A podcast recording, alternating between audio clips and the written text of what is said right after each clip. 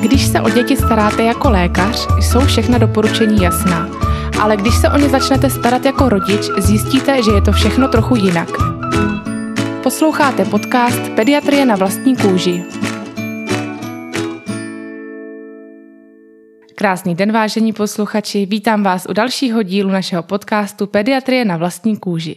Dnes nás čeká téma, které řeší opravdu všichni rodiče, a to jsou první příkrmy. Na Instagramu a Facebooku jsme se vás v anketě ptali, jaké máte k tomuto tématu otázky a co by vás konkrétně zajímalo. Otázek od vás přišlo mnoho, tak pojďme rovnou na to. Kdy mám začít s příkrmy? Od kdy je trávicí soustava připravená? Většina doktorů stále zavádí příkrmy od čtvrtého místo od šestého měsíce. Je možné začít ve čtyři a půl měsících?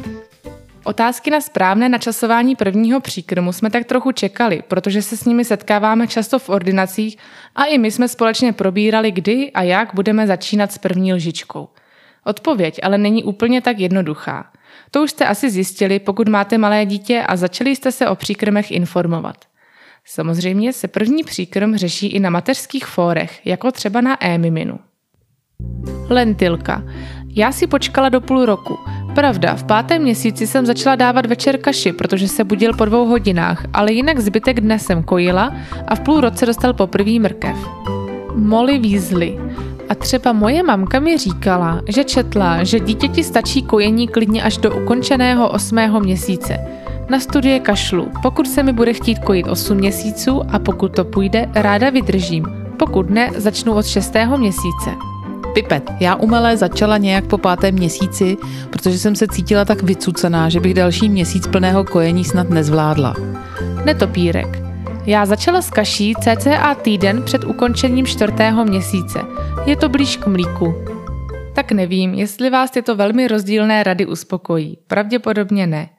Většina maminek se proto pak zeptá někoho povolanějšího, třeba pediatra, laktační poradkyně či dalších specialistů. Nicméně ani od nich dost možná nedostanou jednu jasnou odpověď. Možná se divíte, proč tomu tak je.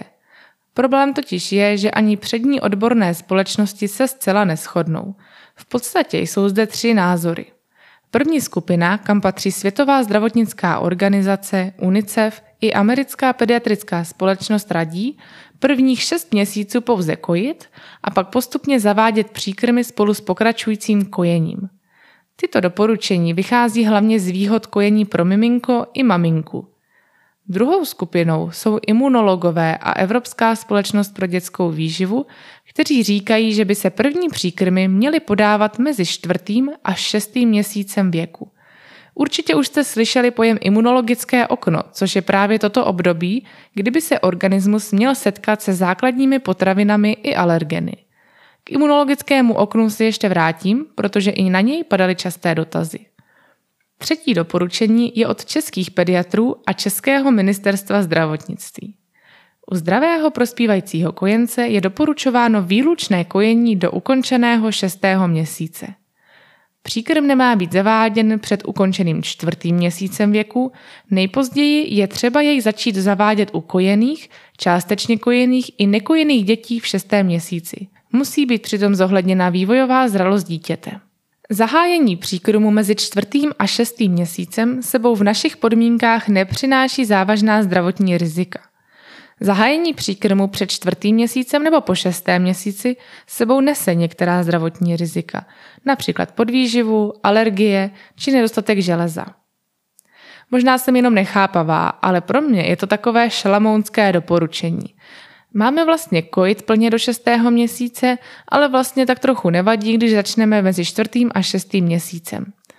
Co si z toho tedy máte odnést? Je to vlastně nakonec docela jednoduché a berte to tak, že je skvělé, že není pro všechny miminka jeden daný termín, kdy se má začínat. Určitě by se miminku nelíbilo, kdyby se zrovna mělo seznamovat s jídlem, když by mělo rýmu a pro vás by to byl třeba zbytečný stres, když byste zrovna byla třeba někde na dovolené s příkrmy. Zkrátka nikdy nezačínajte před čtvrtým měsícem.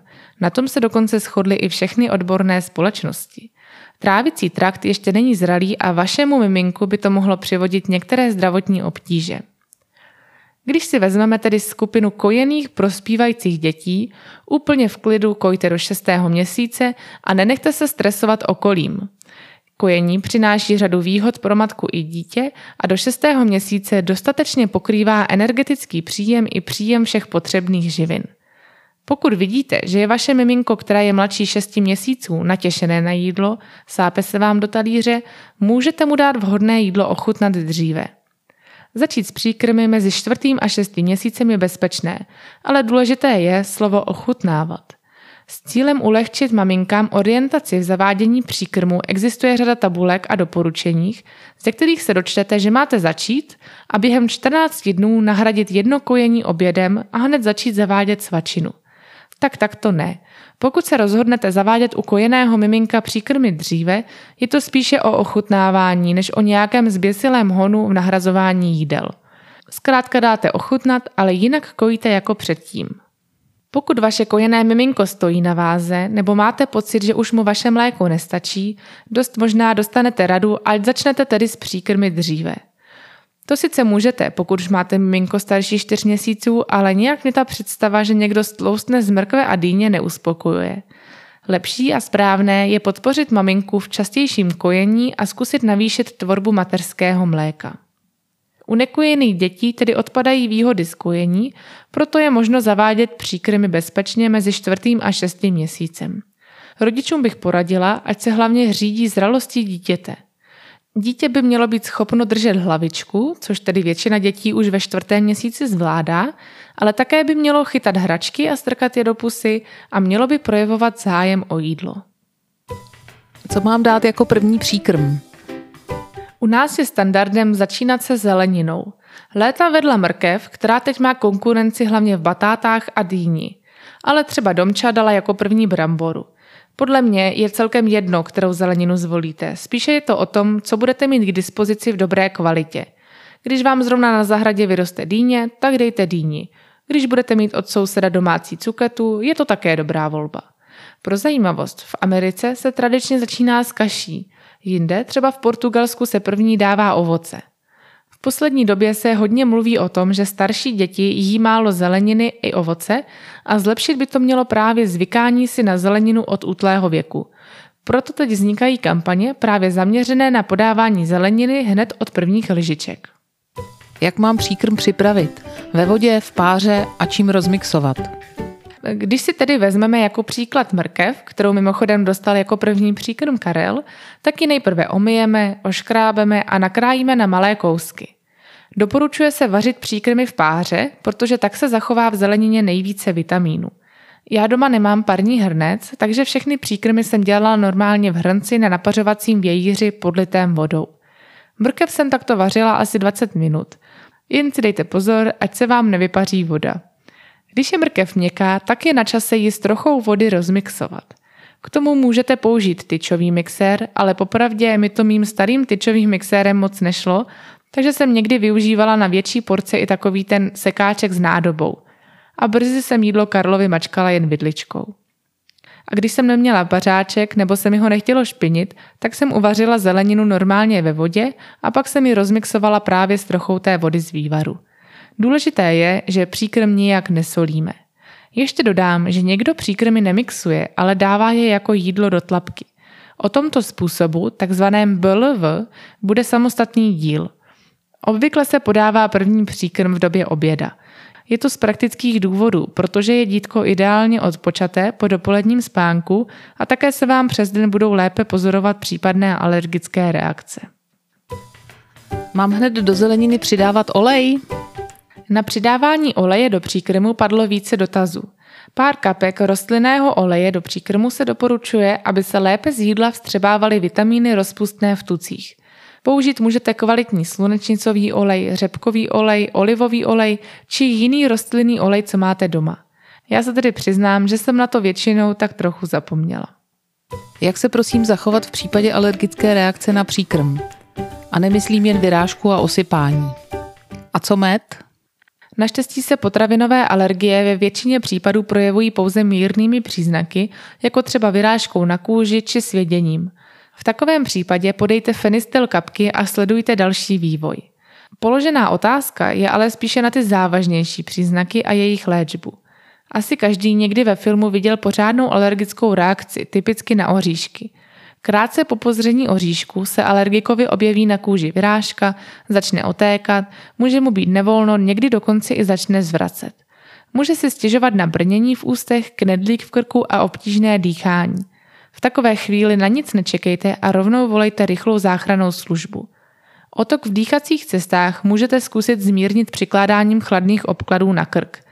Pokud by se rozvinula tak závažná reakce, že by dítě upadlo do bezvědomí, pak začnete provádět resuscitaci. Mimochodem o resuscitaci dětí si poslechněte 21. díl podcastu od Janči. A co med? Med se doporučuje dávat dětem až od jednoho roku věku. Je to z toho důvodu, že v medu se může vyskytovat bakterie Clostridium botulinum, která může způsobit nemoc zvanou botulismus. Je to nemoc hodně nepěkná, protože napadá nervy a způsobuje jejich ochrnutí a může skončit smrtelně. Děti nad jeden rok a dospělí už mají dozrálý trávicí trakt a střevní bakterie si s Clostridiem poradí, takže tam už se bát nemusíme. Ale až vás bude babička přesvědčovat, že na sklidnění miminka mu máte namočit dudlík do medu, tak to nedělejte. Mimochodem četla jsem o případu botulismu u novorozence, kterému ošetřovali jeho rodiče dle alternativních rad pupeční pahýl právě medem. Proč dávat dětem do jednoho roku maso a lepek, křupky, piškoty? Maso je pro miminko důležitým zdrojem železa, bílkovin a dalších látek, například vitamínu B12. Po šestém měsíci už dítěti nestačí příjem železa z mateřského mléka, proto se doporučuje začít s masem hned po zelenině. Lepek je skupina proteinů, které se vyskytují v zrnech obilovin, jako je třeba pšenice, ječmen, žito, oves a další. V dnešní době se o lepku hodně mluví a určitě jste slyšeli i název nemoci spojené s lepkem, takzvané celiaky. O té si více budeme povídat v jiném podcastu. Posluchačka se ale dotazovala, proč vůbec dávat dětem lepek, a to ve formě křupek a piškotů. Je pravda, že někdo doporučuje zavádět lepek v této formě, ale existují i další způsoby, které jsou třeba pro mě více výživově správnější.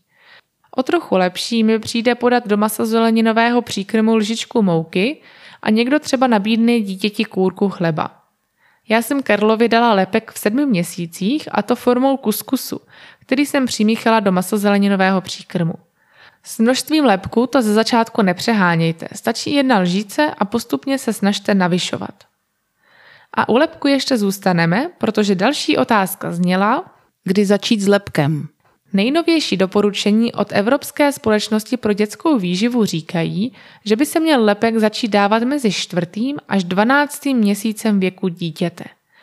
Dříve tato společnost doporučovala vystavit dítě lepku do sedmého měsíce, ale pak v roce 2017 svůj postoj přehodnotila a můžete zavádět v klidu i později. Hodně se spekuluje o tom, jestli zavádění lepku během kojení snižuje riziko rozvoje celiakie, ale zatím na to není jednoznačná odpověď.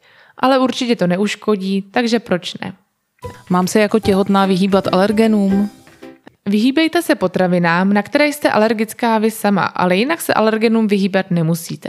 Dříve se uvažovalo o tom, že by vynechání alergenů ze stravy během těhotenství a potažmo kojení mohlo snížit riziko rozvoje alergie u dítěte. Ale to se nepotvrdilo. Naopak se teď má za to, že když si bude miminko zvykat na alergeny už během těhotenství, tak bude jeho imunitní systém více připraven. Takže si těhotenství užívejte a nebojte se ani oříšků, ani ryb. Mám dvouměsíčního syna a zatím jen kojím. Neměla bych ale dávat vodu nebo čaj? Říkala mi to moje máma, že se to tak dělalo. Ano, to je často tradovaný mýtus, že plně kojené děti potřebují ještě navíc vodu nebo čaj. Ve skutečnosti to vůbec potřeba není. Naopak to může způsobit více problémů než užitku. Když je parné léto, tak nabízejte kojení častěji, ale jiné tekutiny nejsou potřeba. Někdo začíná zkoušet vodu s prvními příkrmy, já jsem začala dávat vodu Karlovi, až když snědl celou porci příkrmu. Tedy v okamžiku, kdy už po obědě nechtěl být kojen. Do té doby se po jídle stejně kojil, takže tekutin měl dostatek. A pro dnešek by to bylo všechno. Ještě mi tu tedy zbyla celá řada otázek, které odpovím příště, aby toho nebylo dnes už moc. Bavit se budeme o imunologickém oknu, o zavádění alergenů do stravy, o kojenecké vodě či o malých odmítačích příkrmů. Pokud máte další otázky, na které chcete znát náš názor, nebo něco nebylo jasné, napište nám zprávu na Instagramu či Facebooku. Najdete nás jako profil Pediatrie na vlastní kůži.